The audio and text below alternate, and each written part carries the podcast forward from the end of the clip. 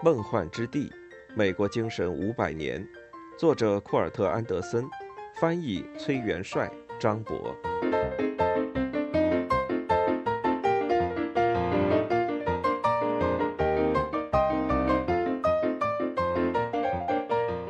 第四章，建立我们私有的地上天国，清教徒。第一批英国殖民者对金子和西北水道的设想，并不完全是痴人说梦。两个世纪以后的弗吉尼亚州，的确有金子被发现，有金矿被开采。三个世纪以后，一艘小船真的通过一条西北水道，穿过加拿大北极地区，到达了太平洋。但在十七世纪二十年代的时候，经历了英国在新大陆四十年的殖民失败，理性的人们不会再继续搭上身家性命去追逐不可能的梦想。最初的假设即遍地的黄金和一条通向亚洲的航线，按照逻辑学家的讲法是可以被证伪的，并且最终已经被证伪。没有金子。也不存在去中国和印度的捷径。欧洲移民或许可以在新大陆生活，有时甚至可能发家致富，但只能以他们在旧大陆所熟知的手段——培育、制作和销售。所以在17世纪的弗吉尼亚，人们放弃了寻找金子，转而种植烟草。经验主义和实用主义。打败了不顾事实的幻想，但在另一个方面，大多数超自然的宗教信仰是无法证伪的。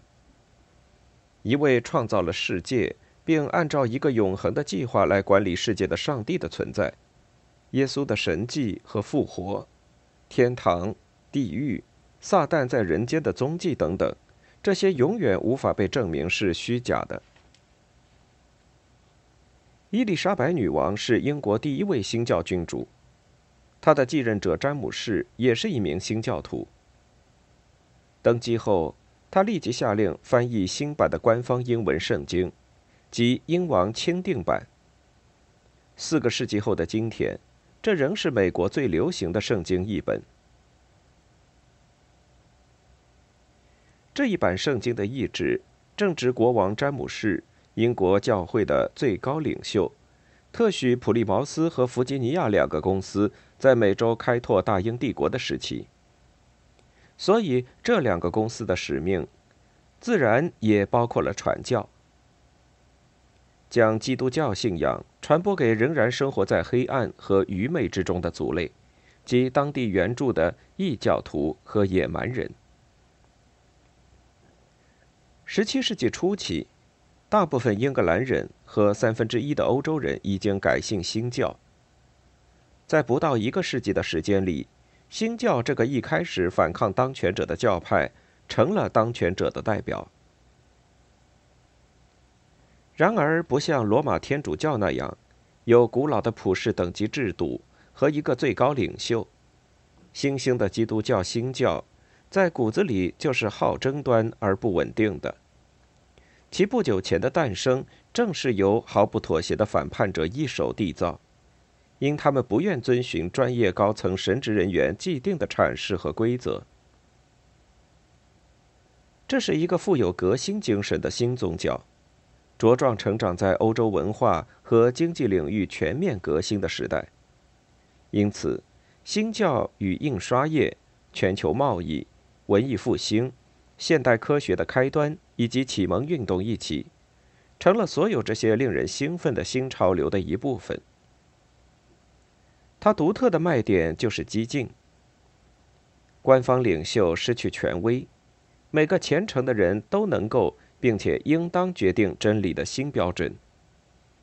也就是说，通过阅读圣经，每一个人都可以判断基督教各种幻想的正确含义。从建立之初，新教就致力于激烈、去中心化、自助式的真理寻求和灵魂捷径，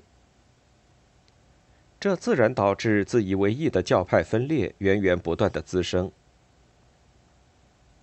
第一批极端主义者的新教创立短短几十年之内出现在英国。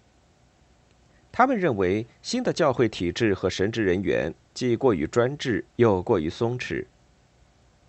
过于专制是指他们要求每一个地方性的教会和每一个信徒都严格遵循总会对于圣经叙事的阐释。过于松弛。则在于他们对信徒在教会以外的行为放任自流，人们走出教堂就把圣经和上帝抛诸脑后。就像路德和其他最初的新教徒拒绝天主教当权派一样，这些英国极端新教徒认为他们自己更圣洁、更敬虔，并且比新建立的教会体制更加纯正。体制内的基督徒嘲笑他们是清教徒。于是，这个称谓就一直延续了下来。清教徒会，在教义上的分歧其实并不大，他们基本上都是加尔文主义者，也就是说，他们都同意约翰·加尔文所制定的游戏规则。加尔文是比路德小一代的神学家，他受过法律训练，这绝非偶然。根据他的裁定，只有很少的一部分人能够进入天堂。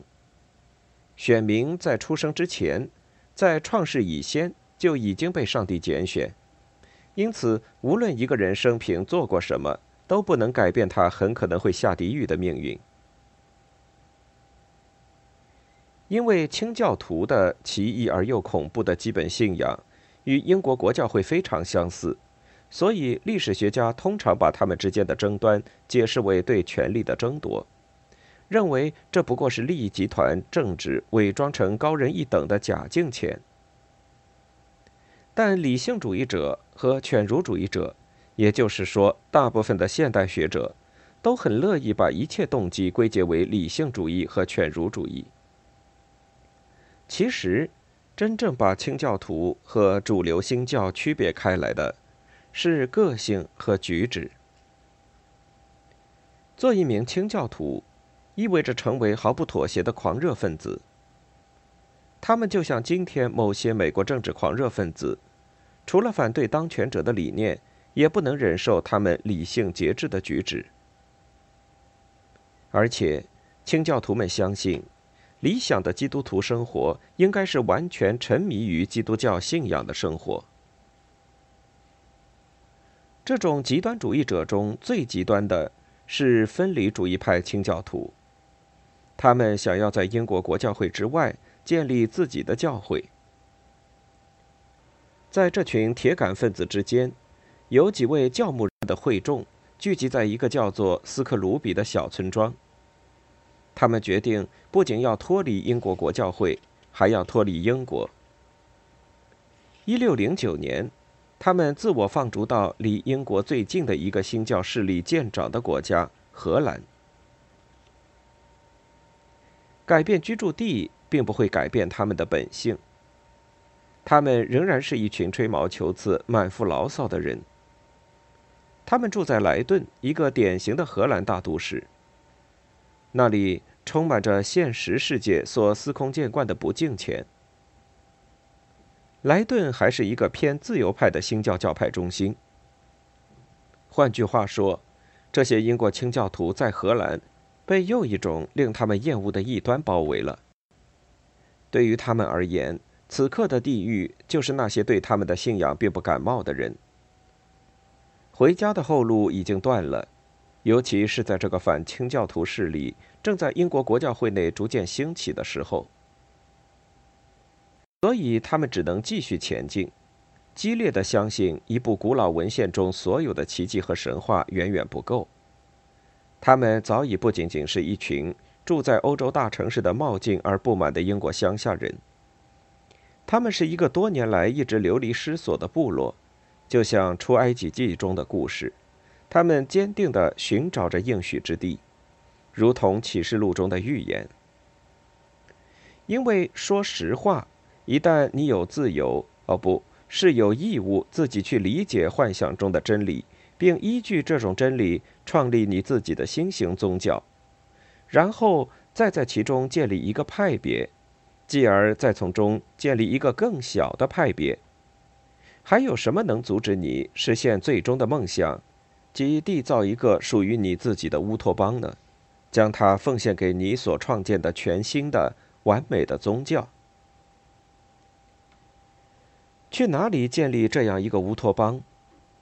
沼泽遍地的弗吉尼亚已经被那些钻到钱眼里的挂名基督徒占领了。他们没有找到金子，便开始种植烟草。英国殖民下的美国北方仍未被白人占据，应该是个绝佳地点。约翰·史密斯受够了弗吉尼亚的拜金者，而后者也受够了史密斯。他便起航向北进行勘察。并于1616年发表了一篇报告，描述他的所见。他对那里丰富的自然资源赞不绝口，可用于建造房屋的石材、木料，可供食用的鱼类，还有温和的气候。他走访北部时正值春夏季。谁能说这不是一个无比优良的地域，适于健康和繁衍？在世上我所知道的四个还没有人类定居的地方中，他显然忘了算上之前在同一份报告中提到的原住民。我宁愿在这里，而不是其他任何一个地方安家。四年之后，那几十个住在莱顿的极端清教徒起航，远离了堕落腐化、纷争不断的欧洲，驶向这块远在新大陆的伊甸园般的净土。想要在新英格兰建立他们的新耶路撒冷，也就是说，美国是由一个发了疯的狂热教派建立的。当我小时候学习美国历史的时候，我肯定学到过詹姆斯敦，但那并没有给我留下很深的印象。直到开始写作本书之前，我都对失败的弗吉尼亚淘金热一无所知。在学校和流行文化中，美国的创立仍旧被认为始于后来那批北方的英格兰定居者，朝圣先辈、五月花号，还有普利茅斯岩。詹姆斯敦作为他乡的一次失败实验已被悄悄隐去。美国人了解并庆祝普利茅斯的建立，而不是詹姆斯敦，这能说明诸多问题。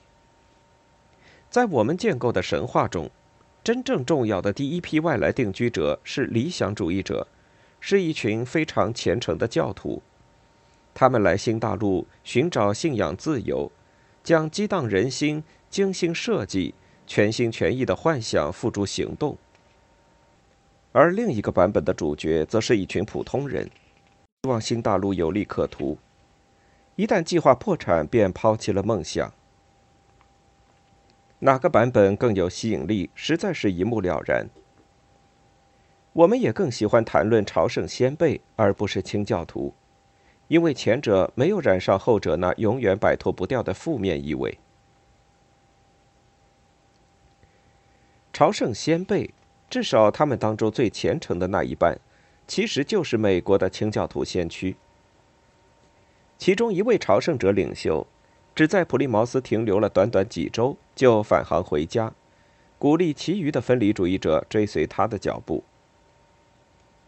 在他1622年写的小册子《关于离开英格兰前往美洲定居的合法性的理由和考虑》中，他解释道：“新大陆就像以色列至于古时犹太人一样，是上帝赐予他的新一代选民清教徒们的应许之地。”新大陆是一片广袤而空虚的混沌之地。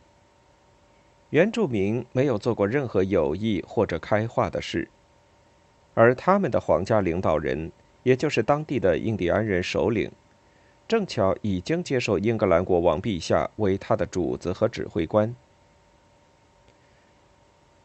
然而，即使一半的朝圣先辈活了下来，他们效仿以色列人出埃及的计划，也没有真正成功。普利茅斯种植园建立十年之后，只有三百居民。詹姆斯敦的人口超过他的十倍。下一任国王查理一世比他的父亲詹姆士更加不能忍受他的清教徒臣民。他娶了一个正统的法国天主教女人，并毫不掩饰地叫她玛利亚。他的清教徒臣民也因此对他更不待见。英国国教会正变得越来越反清教，在神学教义上更加折中，在教会礼仪上更加严格。换句话讲，更接近天主教。正当普利茅斯的朝圣先辈开始叫自己朝圣先辈时，一批人数更多的清教徒，来自上层社会的极端主义者，说服自己离开英格兰。前往美洲建立自己的宗教乌托邦。他们说服国王的代表，给他们的马萨诸塞湾公司颁发了王家特许状，并商定他们将分享在自己地盘上开采的任何贵金属的百分之二的收益，而这实际上是个障眼法。国王和他的王室幕僚乐意与任何向往金子的人沟通生意。而这新的一批清教徒殖民者所真正神往的，是在离普利茅斯不远的地方，建立一个更理想的政教合一的国度。从1620年到1628年，总共只有八条普利茅斯，而仅仅在1629年到1630年的一年内，就有二十多艘船驶进了马萨诸塞湾，一千余名清教徒登陆。对于这些自称是上帝子民的人，他们朝思暮想的旷野中的西安山，此刻仿佛成真了。梦想确实有可能变成现实。什么使得新英格兰不同于美洲其他的殖民地和种植园呢？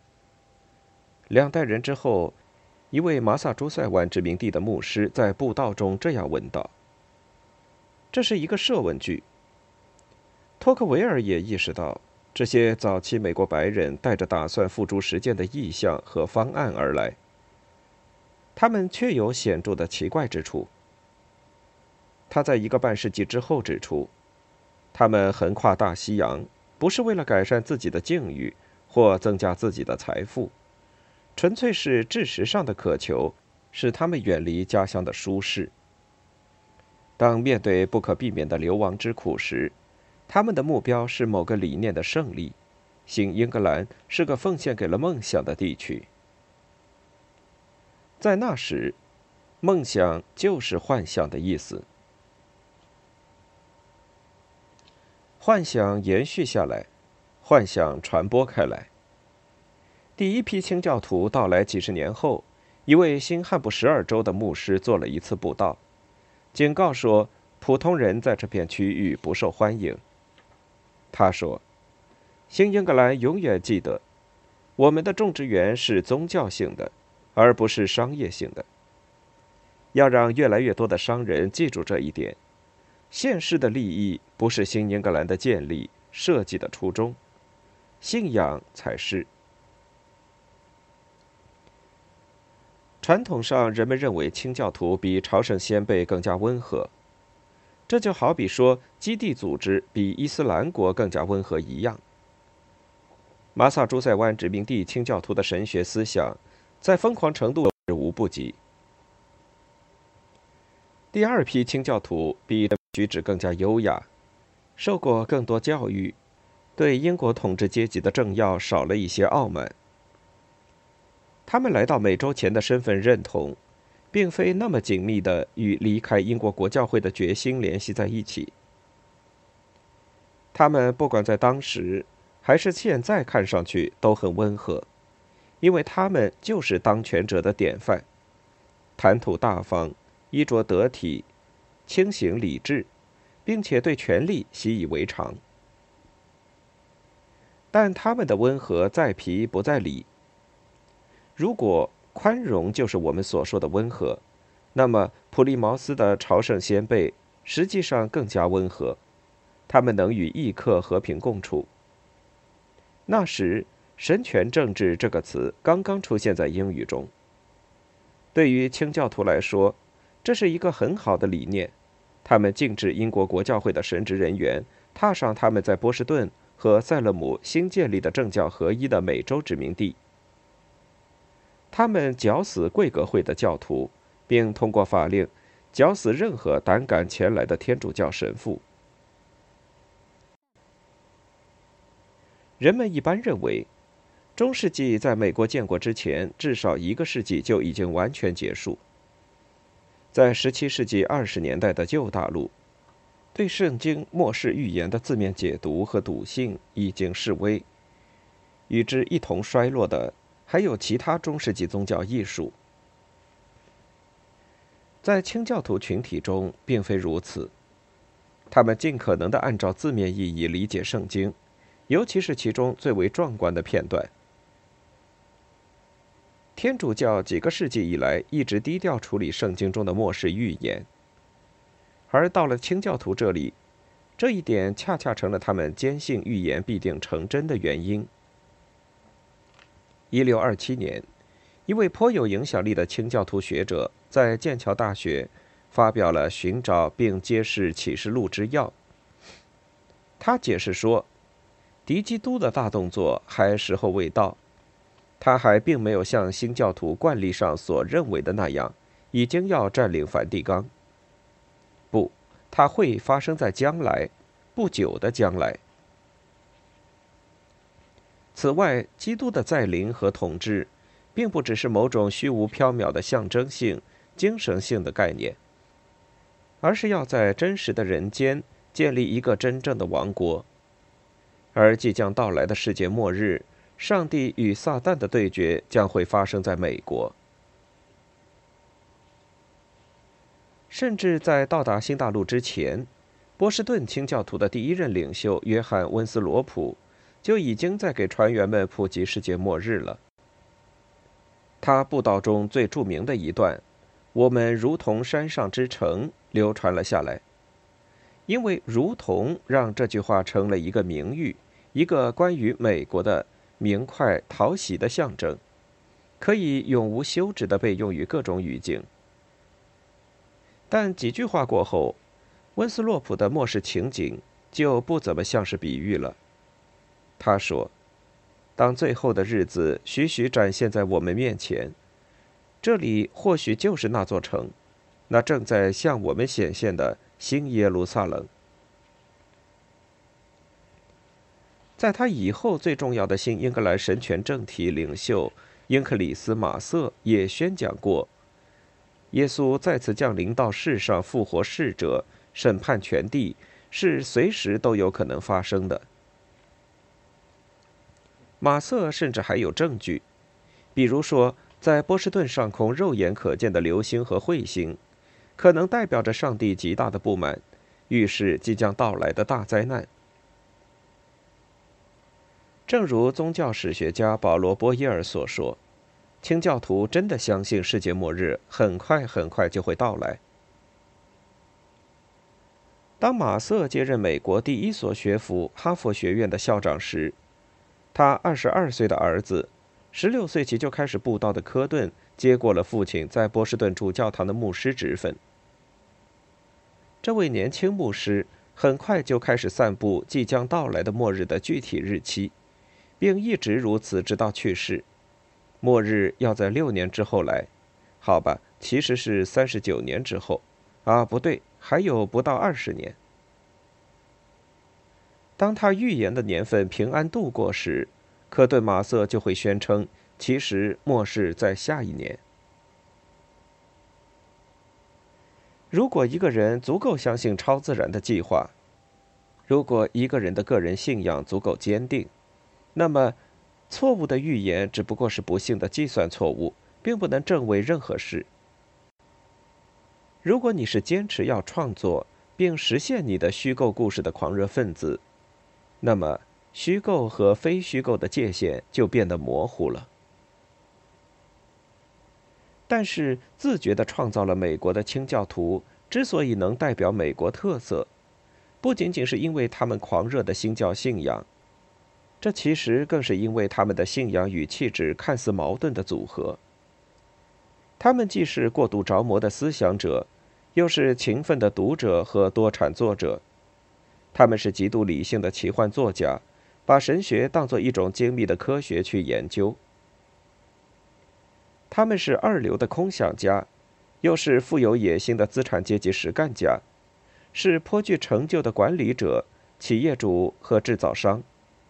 他们的神学观念还停留在中世纪，但远航五千公里去创造一个由受过高等教育的绅士领导的乌托邦。这完全是一项激进的现代化事业。他们狂热却又实干，是一群堂吉诃德式的人物，但又有一身的技能，可以去寻找一片没有人会嘲笑他们的幻觉和梦想的土地。所以在新英格兰种下的美国的种子是一种特殊的杂交品种，产生于中世纪和启蒙时代的交汇点。同时兼具这两者的特质，像哈佛大学的历史学家塞缪尔·艾略特·莫里森所形容的，那是一群接受了宗教改革却没有经历文艺复兴的英国人。他们独特的信仰和现实处境，也使他们使得美国人在另一方面显得特别。如果你们是非常虔诚的教徒，坚持要依据事实准确地理解一切。如果你们厌恶预言式、隐喻式的圣经阐释，并厌恶艺术，因为艺术使人倾向于将圣经视作充满寓意和隐喻的作品；如果你们爱好科学研究，如果你们还要为自己每天在无情的旷野中的生存负责，难道你们不是注定会成为有史以来最迂腐的幻想家吗？